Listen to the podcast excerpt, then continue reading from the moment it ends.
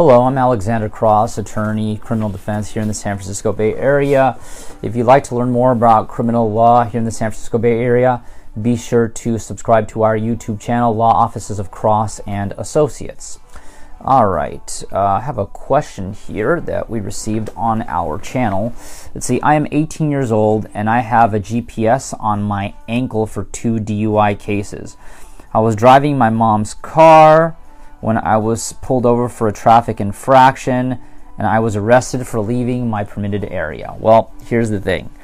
Uh, first of all, seeing that you are 18 years old, you have a GPS on your ankle for two DUIs, we already have a problem here because um, you shouldn't be driving a car to begin with if you have two DUIs and you're 18 years old because they would have suspended your license or your ability to obtain a license for one year. The DMV would have done this for your first offense and would have more likely done it for an additional year for the second offense.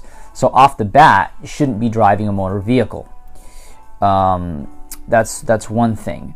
The other thing is based on the fact that you've gotten two DUIs, and generally in the state of California, people tend to get three years of probation for a DUI.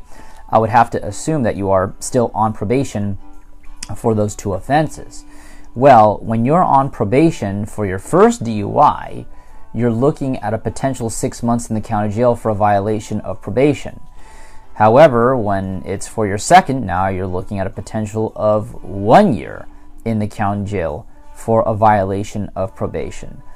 And on top of it, there is a violation of probation for leaving your, you know, the area that you were supposed to maintain yourself in. That's the reason why you have that GPS in order for you to be monitored. The other thing that really stinks is the fact that it was actually the police who caught you red-handed because I mean, if you're driving with a, you know with, without a license or with a suspended license, and uh, you're driving your mother's car, um, you know they're going to have all the evidence that you committed all of this.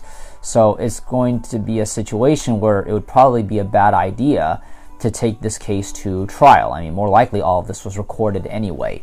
So it'd probably be a bad idea to take this case to trial because if you go to trial, and if they bring in 12 people from the community and they decide uh, on the case, well, more likely you're going to be convicted.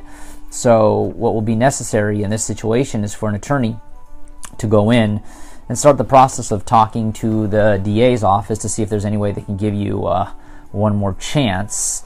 Although, based on this, it looks like you've already had a couple of chances, but maybe based on the fact that you're only 18 years old and uh, maybe you had some necessity for driving the vehicle uh, you might be able to get away with maybe some community service, some fines and fees. However, the concern that I have is that you know if you violated your probation, um, many times when people do get arrested for these things, uh, they're held in custody without uh, the ability to be able to bail out. Uh, no bail holds uh, until your case gets uh, resolved. So I think in this situation, it would be best to discuss the matter for the attorney, to discuss the matter with the DA, to come up with um, um, a reasonable, uh, you know, a reasonable compromise based on the fact that you're still only 18 years old. But you know, when you get a couple of DUIs and you have an electronic monitor on you, you better just uh, follow the rules because you don't want the judge upset with you. You don't want a violation of probation because those don't go all that well. So be sure to uh, follow law. Uh, you don't want to upset the judge. Regardless, uh, if uh, you'd like to learn more about criminal law here in the San Francisco Bay Area, be sure to subscribe to our YouTube channel, Law Offices of Cross and Associates. But if you have been accused of having committed a crime and need representation in court, um, be sure to give us a call at 1 800 862 7677. Once again, 1 800 862 7677.